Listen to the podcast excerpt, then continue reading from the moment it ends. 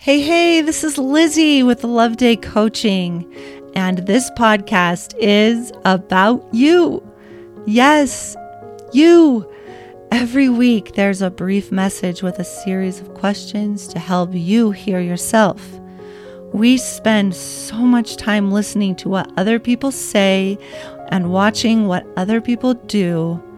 This space is a few minutes for you to step outside of what other people say and do. Figure out what you need to say or do to flourish and thrive. This is about you.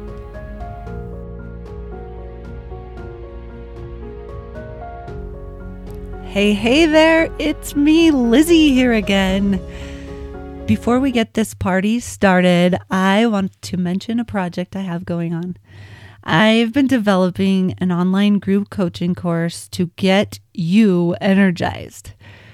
I'm really excited about this project because of the potential it has to help you. I'm designing this for those of you who feel stuck, tired, unmotivated, and burned out on all the demands coming at you. It will be a personalized opportunity for you to find the deep rooted motivation, energy, and peace you have been craving. If you're interested in learning more about it, send me an email. The email is Lizzie, L I Z Z I E, at lovedaycoaching.com.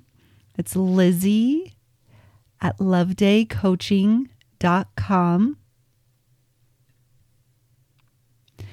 You can email me with questions, or you can click the link in the show notes to get on my email list for more information as it develops. Now, let's get on with it. Last week on the podcast, we discussed moving forward by identifying imbalances between rest and movement. Balancing these states can help reduce inner chaos allowing room for creative problem solving. This balance conserves energy for meaningful productivity. You can find out more details about that in episode number six. More energy for meaningful productivity sounds nice, right?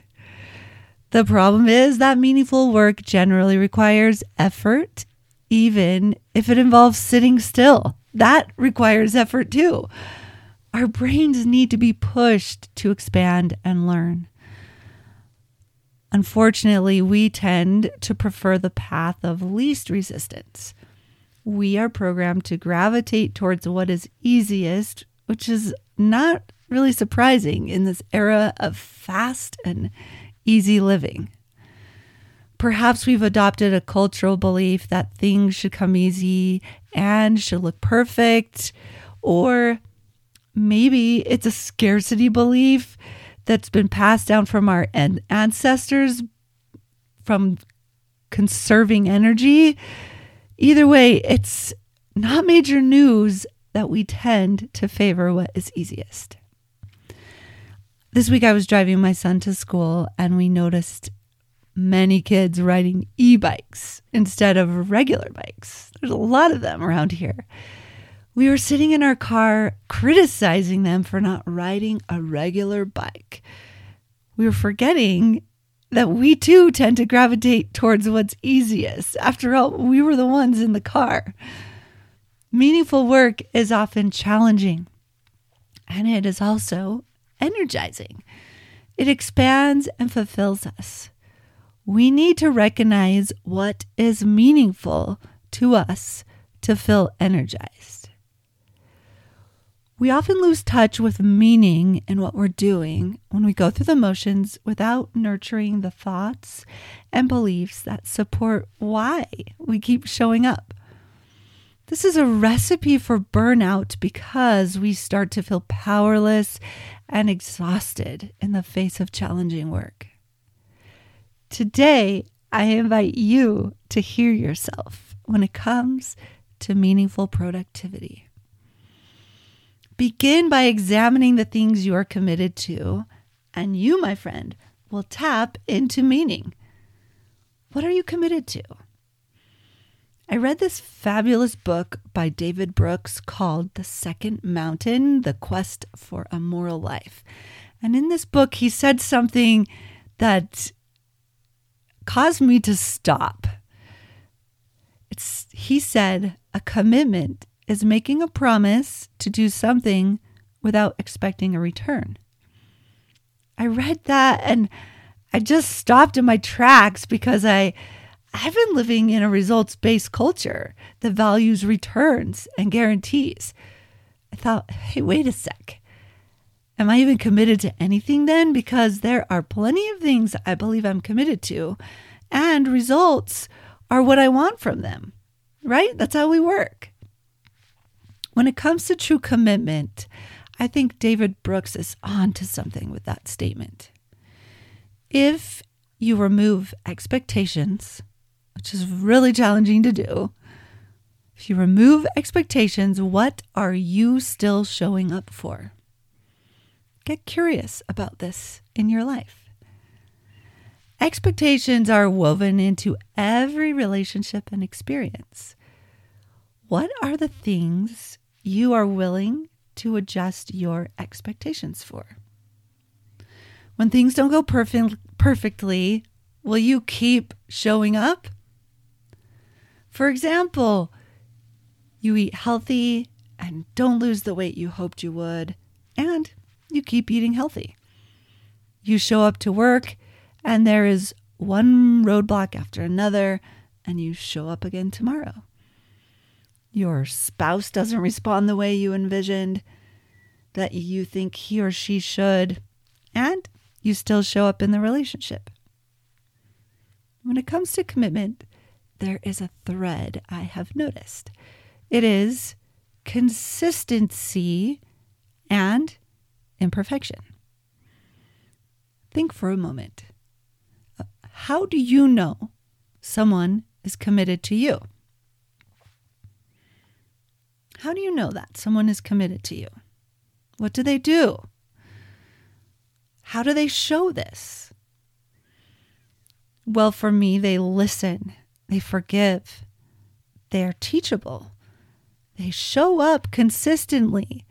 They don't show up perfectly, but they show up consistently. Even if I disappoint, sometimes and their expectations need to be adjusted, they consistently show up.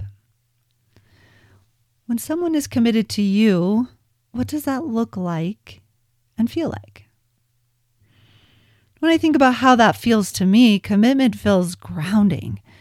It has the power to calm, to calm me in the face of difficult circumstances. A key to commitment is consistency, not perfection. Often we demand perfection of our commitments. When it doesn't look perfect, then we jump ship. We don't forget. I mean, we don't forgive. We hold a grudge. We define it as a failure. We retreat.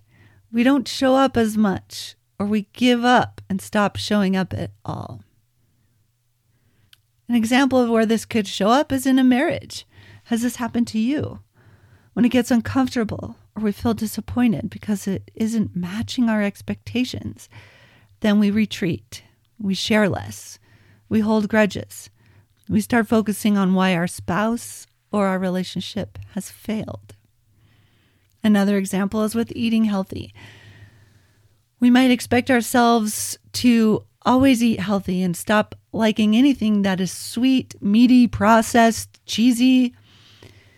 And we tell ourselves we're committed to this. Then we face a situation where those things actually are tempting and they do taste good. And we go rogue, if you know what I mean. We go rogue. And we do this yo yo diet thing where we we act like we're committed, we say we're committed, we stop altogether, and then when things don't go just as planned, then we totally back off. We discipline ourselves for a while, we don't see the results we hope for, and we stop showing up. we're less consistent. We believe we've failed, and well, we do because we lack real commitment. True commitment requires consistency and a willing to show up without expectations. It's leaning in when things are not easy, forgiving when things don't work out just as planned, showing up imperfectly over and over again. We do this because there is a deep belief within us that what we are doing really matters to us. It's a thread within the canvas of our lives that we don't want to remove because it adds value and purpose to what we're doing and who we are. Ask yourself some questions about commitment, and you will find the threads of meaning that are there. Questions for today. Are you ready? Get ready to write these down. Answer them for yourselves. Number one, when was a time in your life that you look back and think, wow, I was committed? Think back in your life.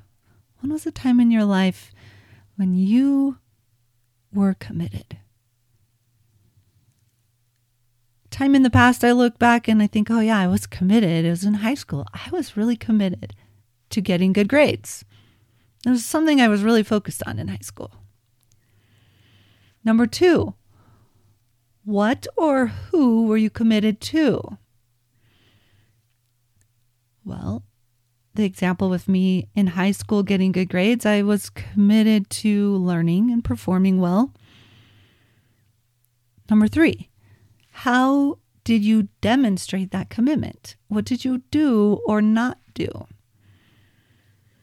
Well, in that example for me in high school, I spent time studying instead of watching TV. I asked for help. I showed up for a tutor. I planned my days to get the tasks done. I kept showing up. Number four, why were you committed? Well, why was I committed to getting good grades? My friends were focused on getting good grades. My parents saw it as valuable. I wanted to get into a good college. Remember, you're answering these for yourself. When was the time you were committed? What or who were you committed to? How did you demonstrate that commitment? What did you do? What did you not do? And then the last one, question four, is why were you committed? For me, I was committed because my friends were focused on getting good grades. My parents saw it was valuable, and I wanted to get into a good college. Number five, well, why was having that important to you? Those things that you just listed, why were they important to you? Dive a little deeper. Identify why you were committed and then why was having that experience important to you. As I dove a little deeper into my example, I thought, well, the fact that my friends were focused on good grades, my parents thought it was as valuable. I it was important to me because I was getting acceptance and belonging from my friends and I was finding a sense of competition with them as well, which is pleasing.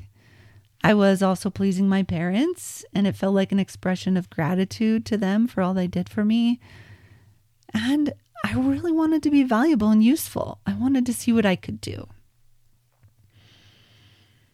So, what is that for you? Why were these things important to you? Number six, what did you really want and need from this commitment?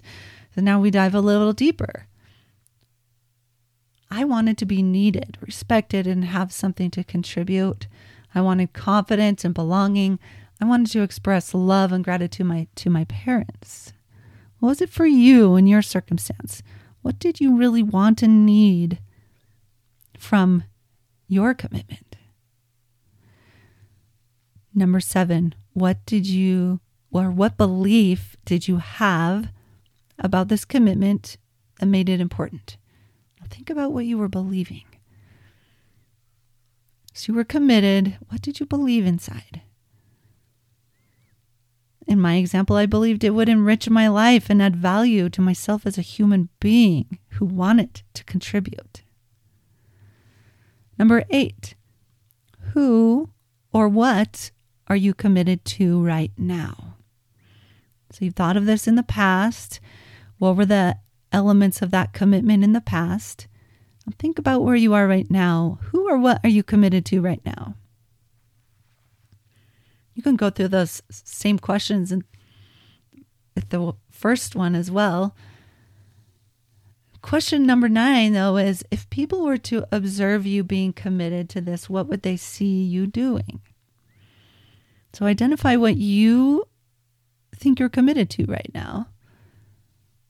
And then what would people observe you doing? What would they see you doing to know that you're committed to this? Then, question number 10 is Are you really committed to this or are you just interested in this? And that's an important question to ask. Are you really committed or are you just interested? Distinguish that. Number 11, if someone were to spy on you every day, what would they say you are committed to? Number 12, who or what do you adjust your expectations for the most and why? When are you most likely to adjust your expectations? Who is that for? Or what is that for? Those are the questions for today. I hope that they can help you understand a little bit more about commitment in your life in the past and right now. If you wrote the answers down, I'm sending big funky dance moves in your direction. If not, I hope the answers are in your mind and your heart.